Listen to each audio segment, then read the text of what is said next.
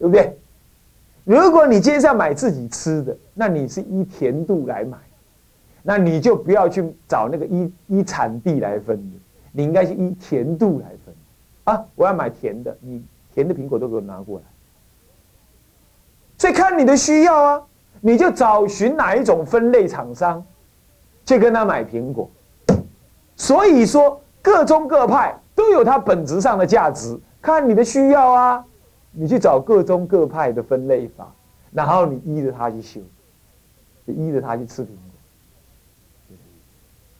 所以啊，宗派佛教呢，我们今天讲天台宗，毫无贬义他宗的意思。虽然某种程度我比较了解天台宗，我当然要赞美一下天台宗的特异好处。我的我的我对堂供啊，是不是这样？你看啊，但是呢，基本我这个思想，你们大家要先理解，就是说宗派思想本来都应该受尊重。它原因就是我刚刚说那个比喻啊，所以我们既然持戒念佛学天台，我们不要笑人家，我们不要说人家不好哦，但是可以说啊，道不同啊，可以不要说不相为谋。但至少可以互相讨论、互相尊重，啊，那不要说不相为谋，这样不好啊。好，这就是关于以一对于宗派佛教应有之认识分四科之前呢，我把所有宗派佛教大家该理解，从从历史的角度，从它内在的精神意涵，全部交代清楚。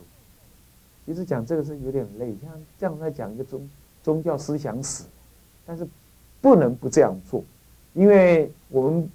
可能要考虑其他的宗派的老师呢，他不一定这么讲法，啊，那么呢，你学戒律也好，天呃念净土宗也好，他也没有这样的一个历史角度来教导。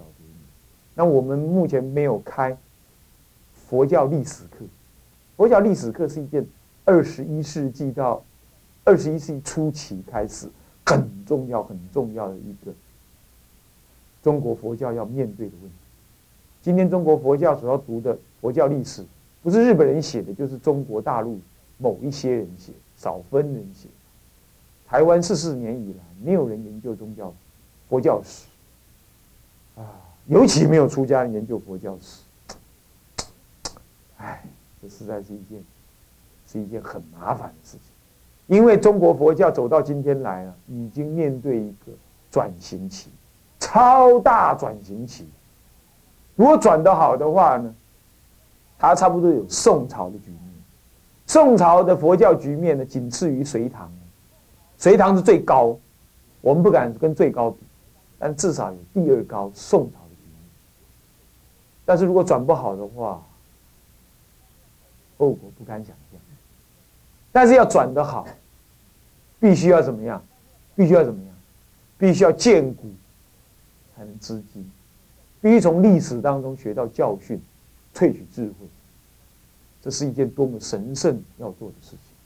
你看中国历史以来的大德，律宗的研究者，他一定治佛教史；天台宗的学者一定治佛教史，很有意思。天台宗跟律宗的人，他很注重佛教史，因为律宗的人注意到的是什么？以前人怎么做，我现在要怎么做，所以他要研究历史。天台宗的人。研究教理、思想很宏阔，他要了解以前的人怎么想，而这个想法最后又怎么变演变，所以他要研究佛教史。智盘大师天台中代表的一个佛教历史学者，虽然历史研究在今天发展的方法相当的多，那么我们呢，就方法上来说，我们未来的佛教历史学者应该具有三个。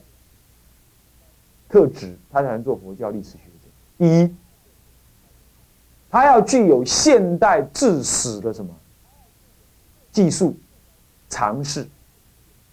技术包括一个 team，一个集团帮他找资料，然后尝试跟技术，还有包括什么治史的角度，断代史要怎么做，编年史要怎么做，纪传体例要怎么做，乃至于文化史、社会史、思想史。个别要怎么做，综合历史又要怎么做？像这些的都要去做。第一个，它具有这种是技术。嗯，应该为了这件事情可以去开一个佛学院，叫做什么？佛教历史佛学院。它是一个非常庞大一种工作那么呢，第二个，它要具备第二条件是，它要绝对的修道热忱跟修道实践内涵，所以在白衣都不能做。我讲这话又要被骂，出家人最高，你这种讲法完蛋。我不是说出家人最高，我是说唯有在出出家人，他完全投入修行，他才能够理解真正以修行为思想内涵主轴的佛教意思。很多在家研究佛教，他就把出家人跟皇帝在一起相处的很好，他讲成什么呢？哎，依赖权势，这是用在家人思想去看佛教。佛教的大乘思想根本不舍一法，他不能理解这个。一个真正修道人，菩提心一发，悲心一发，他的什么动作、什么做法，这些并不是世间学术者能够理解，而要研究佛教历史。如果你自己不是修行人，没办法。当然，我应该把刚刚的话应该修正一下，说：如果你是白衣的话，你应该要做一个修行人，你才有办法研究。你不一定要出家，可以，我把标准降低，当然也对了。但是你要是修行人，不然我看太不是看太多，是几乎所有现代人写的佛教史都隔靴搔痒。我的标准来看，就是隔靴搔痒。那么好，第二、第三，你必须要有时代的正确眼光。你治史、治佛教史的什么呢？佛教史观必须要清晰，你不能混乱。你没有你的佛教史观呢，完全没办法治史。历史要有历史史观，某一种程度的历史史观。那么有人会反弹、反驳这个说法，他说历史就是让事实说话。事实是淹没的，事实不会自己讲话，而且事实是由人去解读的。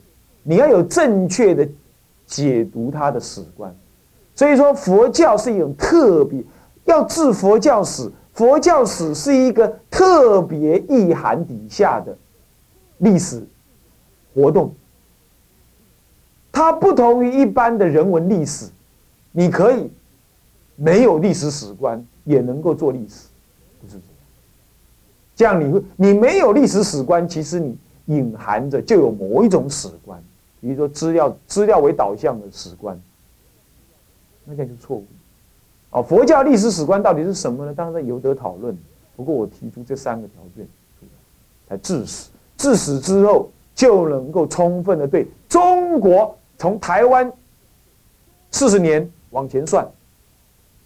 是一直一直推到什么汉东汉末年这一段大长远的将近两千年，将近两千年，其实没有那么多了，一千呃一千五百年左右的整个佛教历史，中国佛教历史要做一个大的整理跟认识，然后你才能够见古知今看未来。这个我觉得最好是佛教中人，而且是一个大集团来做，而且是一个有修行有修行的集团来做，还好。啊，我这是完全站在出家的立场说的。如果有人听了不高兴啊，我也是充分表达抱歉。但是我必须这样说明。那么这样的，这就是我像刚刚宗派应有的认识。我从历史的少分的史观跟一个观念上来啊，这么样子表达。好，接下来呢就要看本文。你目前没有讲义没关系，我念给各位听。丙一，宗派佛教之存在。分两科，丁一，西度，西土西度就是西域跟印度，西度，度是什么？土地的土，要念作度。西度，呃，佛教，西度佛教，宗派佛教分二科。丁二，中国的宗派佛教，丁二，中国，那么也分二科。那么丁一分二科是分哪二科？物一跟物二。物一是什么？依时期而分。西度就是印度跟西域的佛教呢，它宗派佛教怎么存在？如果依时期来分的话，是怎么样呢？那么再来如果西域佛教我有一部部类来分，一宗派一宗派当分部类来分，一部类来分，那么又怎么分法呢？如果依时期来分，宗派佛教呢，其实从刚开始的根本佛教不分裂，佛法一味没有分，到发展成为原始佛教。什么叫根本佛教？佛陀在世的时候，叫做根本佛教。那时候佛陀佛教就一派，佛陀派，佛陀宗，没分，佛陀都还在，你就要分家啊？啊，我们不可能。是吧？那么呢，根本佛教从佛陀入灭开始，一直到佛入灭后一百年之间，怎么样？佛陀已经入灭了，可是大家还不分家，这叫做原始佛教，懂吧？所以根本佛教跟原始佛教又要分开。有时候我们只谈原始佛教是什么，把根本佛教设进什么，设进这个原始佛教部分，能知道吧？这叫原始佛教。那么佛灭后一百年开始，有根本分裂。那么呢，这个时候一路发展到什么？一路发展了将近佛入灭的五百年之间，三四百年，总共发展了三四百年。从佛入灭的一百年开始，佛入灭两百年，佛入灭三百年，佛入灭四百年，差不多一切部派才分完，所以进入到。佛入灭一百年到佛入灭四百年之间，四百年之间，大体而分了哈，不能说完整，刚好啦哈，大体而分。佛入灭一百年到佛入灭四百年之间，从原始佛教开始分崩离析出各部派佛教，所以我们有看到好多律，有没有？四分律、五分律、升旗律。啊，根本说一切有部律，这就是部派佛教产物。我们今天所读到的一切《阿含经》，都是部派佛教的产物。我们《阿含经》不是只有一部而已吗？《阿含经》跟南传阿含藏还是多分少分的，有一些部分不同。不过它是部派佛教所流传下来的，但是因为它共同处很多，所以我们可以说《阿含经》保留了某种程度。声闻佛法的什么呢？的原始风貌，这样子。好，这是部派佛教。部派佛教呢，随时期而分，渐渐的呢，大乘法一直有哦。大乘法是佛陀的根本佛教就已经有了，你不要以为大乘法是没有。大根本佛教的时期就已经有大乘跟小乘，那么原始佛教也有大乘跟小乘，部派佛教也有大乘跟小乘。不过呢，大乘佛教一直到部派佛教发展到中阶段的时候，也就佛入灭三四百年、三百年左右，大乘佛教开始显现出来，也就西元前、西元纪元零年呢，纪元呢，就耶稣出生的时候，那那个时候就是也是佛入灭的什么？佛入灭差不多啊。四五百年之间，大乘佛法怎么样？完整的出现不是三四百年，但是大乘佛法开始出现是在佛入灭之后的三四百年就已经出现，正式出现。它本来就像河水一样，隐在小乘佛法的下方，一直有人流传。比如说弥勒菩萨，弥勒菩萨早就出生，是佛世的人，他弘扬的是唯识大乘法，可是呢？众生听不懂，他就不说那么深。那听得那么深的人呢，他都是记在脑里，然后就入定，停着，或者口耳相传，传的不广传，也不形成教派。然后呢，弥勒菩萨就到兜率天去了，那么准备下一世来成佛。然后呢，那些私下传的人看因缘不到，不传不传，一直到部派佛教。将要完成所有的分裂之前，也就是佛入灭后三百年到四百年，会有人说是四百年到五百年，这个算法有时候差一百年左右的哦，这个不用执着，差不多就是三百到五百之间吧，你可以算管一点，可以这样。这个时候呢，开始大乘佛法开始露现出来了。从佛入灭后的四五百到六七百的时候，大乘尤其是七百年，龙树菩萨一出，其实马明菩萨更早，马明菩萨在四四四百年的年，如果没记错，四五百年的时候，啊，六百年，佛入灭六百年出现，他就出现，这一出现之后怎么样啊？怎么样啊？大乘佛法开始大。大的出现，就在大乘佛法出现正式的浮上台面。我们本来都在台下，浮上台面的时候，部派佛教才是它的完全教理完全的完成时代，完全完全时代啊，完全时代。那么呢，在这个时代里头啊。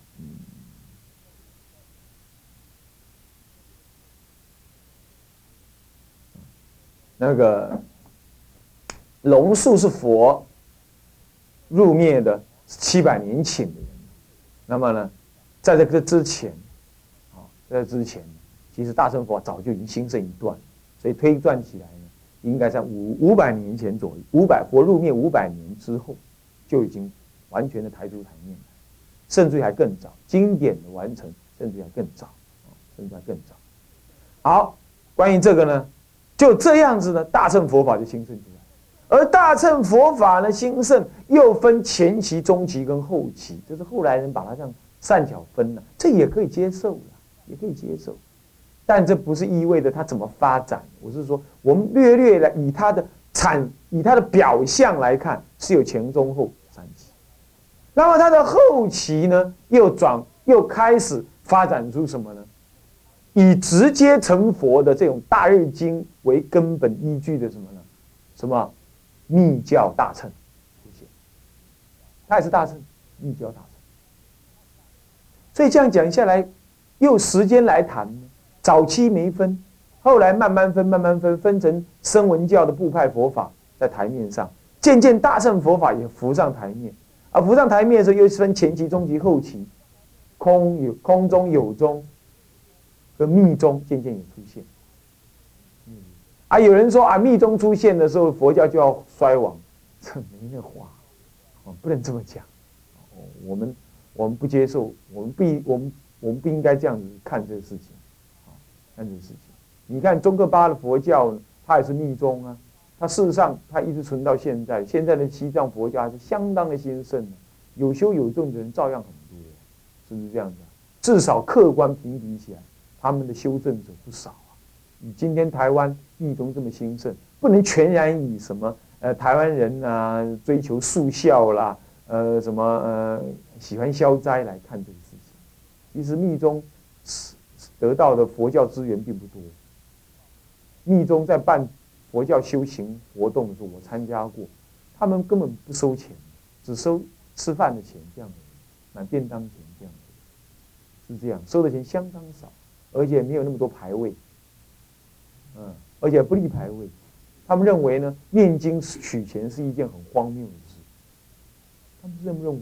所以人家的观念很清晰呀，怎么能够说密宗心佛教叫密？就教理上来讲，他们讲空，他们讲空讲有的，哦，你不能老是说他们修双生法，也不是所有人都这样修啊。所以这一点我必须要也替密宗讲一点持平之论，哦哦，虽然我自己不修。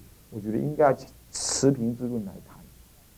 好，那么呢，这密宗是，这是以时代来分，我这样就带过了哈，我们不要讲太多。注意，必须知道，一位法中唯有一佛乘是随众生根基而分别说三乘。